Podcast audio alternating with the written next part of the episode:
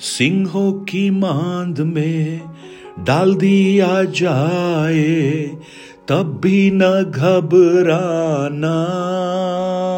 आग की ज्वाला जब तुझे घेरे, तब भी न घबराना। आँख की पुतली समान वो संभाले, बाहों में वो तुझे थामे रहेगा। आँखों की पुतली समान वो संभाले। बाहों में वो तुझे थामे रहेगा। नहीं डरना, अब से नहीं डरना। इमानुअल सदा तेरे साथ है। नहीं डरना, अब से नहीं डरना। इमानुअल सदा तेरे साथ है। Good morning praise the Lord दिन की शुरुआत परमेश्वर के वचन के साथ। मैं पास्टर राजकुमार, एक बार फिर आप सब प्रिय भाई बहनों का इस प्रातकालीन वचन मनन में स्वागत करता हूँ। और जो ये जो गीत हमने गाया है। आज हम उसी पर आधारित कुछ वचनों को हम पढ़ेंगे और हम ये समझेंगे कि परमेश्वर अपने भक्तों की सुरक्षा किस प्रकार करता है।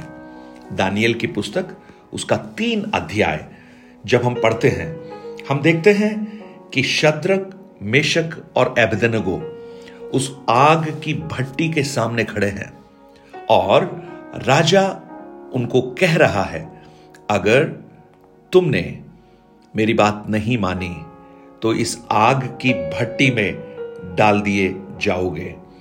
और जब उन्होंने इस बात का जवाब देते हुए कहा, तीन अध्याय, उसके चौदह वचन से लेकर जब आप पढ़ेंगे, या सत्रह वचन से लेकर जब पढ़ेंगे, वहाँ लिखा है, हमारा परमेश्वर, जिसकी हम उपासना करते हैं वह हमको इस धधकते हुए भट्टे से बचाने की सामर्थ्य रखता है। परंतु हे राजा, वह हमें तेरे हाथों से भी छुड़ा सकता है। परंतु यदि नहीं तो भी हे राजा, तुझे मालूम हो कि हम तेरी इस खड़ी कराई हुई देवता की उपासना नहीं करेंगे और न तेरी खड़ी कराई हुई सोने की मूर्त को दंडवत करेंगे। और इस बात को सुनकर राजा बहुत क्रोधित हो गया और तेईस वचन में लिखा है, और उसी धधकते हुए भट्टे के बीच ये तीनों पुरुष, शत्रक मेषक और एबदनगो, बंधे हुए फेंक दिए गए। परमेश्वर पर विश्वास करने वाले तीन नौजवान, अगर हम इसके इतिहास को पढ़ेंगे, बेबीलोनियन बंधुआई में जब नबुक निदेसर सारे यहूदियों को यरूशलेम से निकालकर, यरूशलेम को खंडहर छोड़कर बेबीलोन में लेकर आ गया। यहाँ पर भी कुछ भक्त अपने परमेश्वर की उपासना करते थे, दूर देश में रहते हुए भी। और उन्हीं में से शद्रक, मेशक, अबदनगो, दानियल, ये लोग थे। और और भी लोग थे जिनको परमेश्वर ने यहाँ पर इस्तेमाल किया, नेहमाया।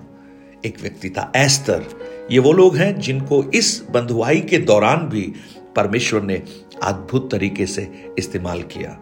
और शद्रक, मेशक एबदन को खड़े हैं उस आग की भट्टी के सामने। आग की भट्टी कभी भी इन्हें निगल सकती है। और राजा ने उन्हें उठाकर आग की भट्टी में फेंक दिया। प्रियो, आज आप एक चीज़ याद रखिए। परमेश्वर ने शद्रक, मेशक, एबदनगो को आग की भट्टी के बाहर नहीं बचाया, लेकिन आग की भट्टी के अंदर बचाया। अब आप इस बात को याद रखिएगा और अब दानियल के पास चलते हैं। छह अध्याय को जब दानियल के पुस्तक में हम पढ़ते हैं, वहाँ पर भी दानियल के सामने ऐसी ही एक समस्या थी।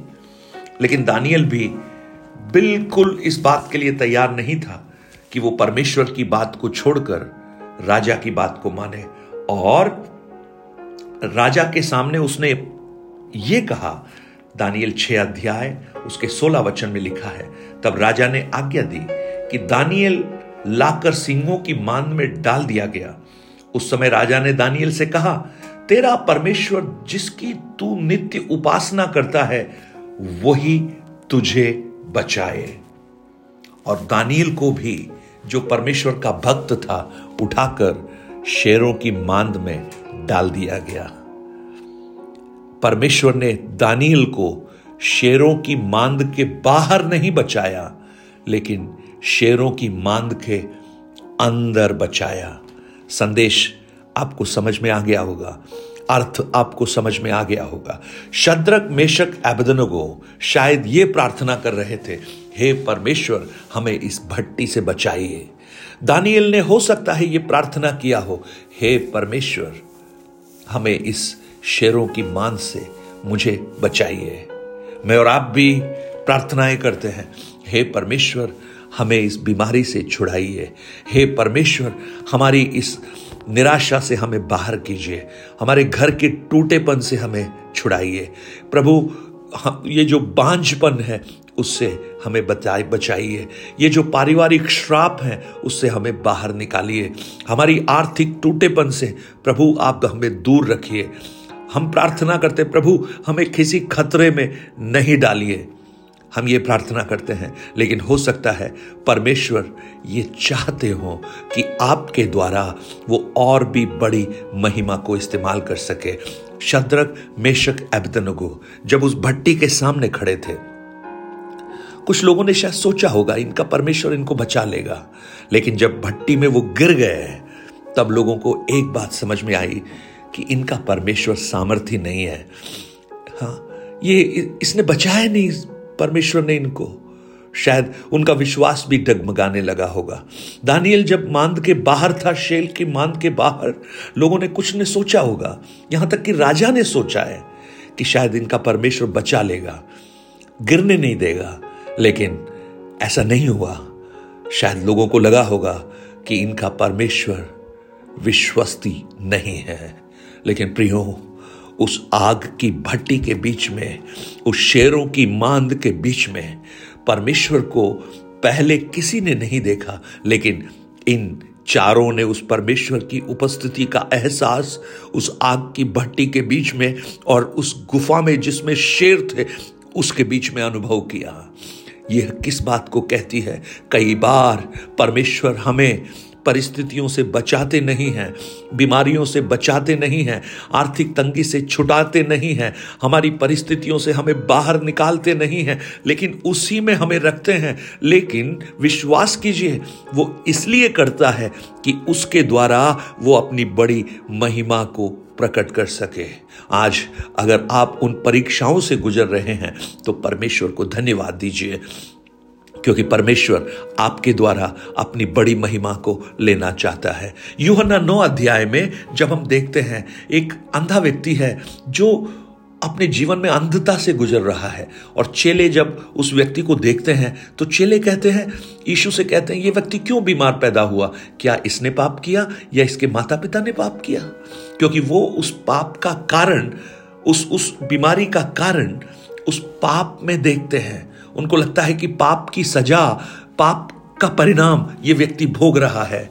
लेकिन प्रभु यीशु क्या कहते हैं?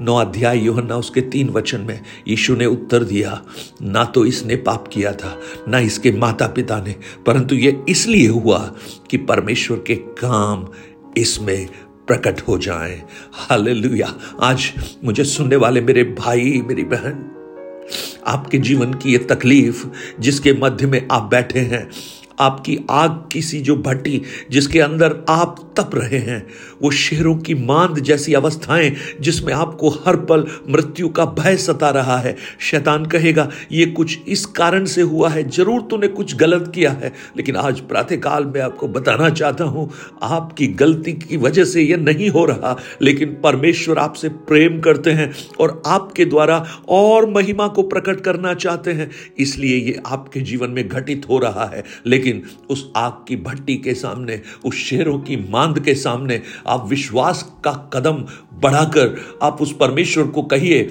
हमारा परमेश्वर सामर्थ्य है। नहीं तो भी कोई बात नहीं, वही हमारा परमेश्वर है। आज ये प्रार्थना मत कीजिए कि हमें आग की भट्टी से बाहर, हमें बचा कर रखो प्रभु। हमें गिरने ही मत दो। ये प्रार्थना मत कीजिए कि शेरों की मांद में भी जाने मत दो। लेकिन ये प्रार्थना कीजिए आपका अनुग्रह हमारे जीवन की हर परिस्थितियों में बड़ा पाया जाए।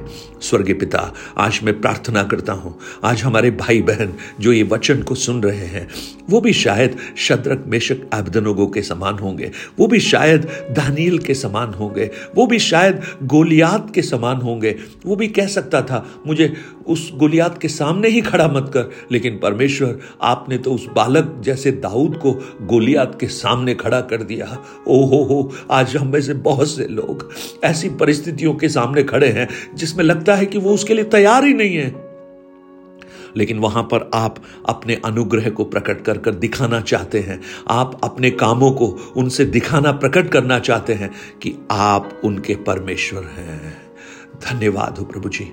आपने हमारी इस प्रार्थना को सुना है और इस संदेश का जो अर्थ है, आप अपने लोगों को, आप प्रकट कीजिए और पवित्र आत्मा उनके मन में एक प्रोत्साहन और हिम्मत और हियाब दे सके इन वचनों को ग्रहण करते हुए यीशु के नाम से मांगते हैं पिता, आमेन आमेन आमेन। गॉड ब्लेस यू परमेश्वर आपको बहुत आया से आशीष दे। Nine eight two nine zero three seven eight three seven पर आप अपने प्रार्थना निवेदन और गवाहियों को हमसे शेयर कीजिए और इन वचनों को औरों तक पहुंचाकर इस सेवकाई को भी सहयोग कीजिए। Have a blessed day God bless you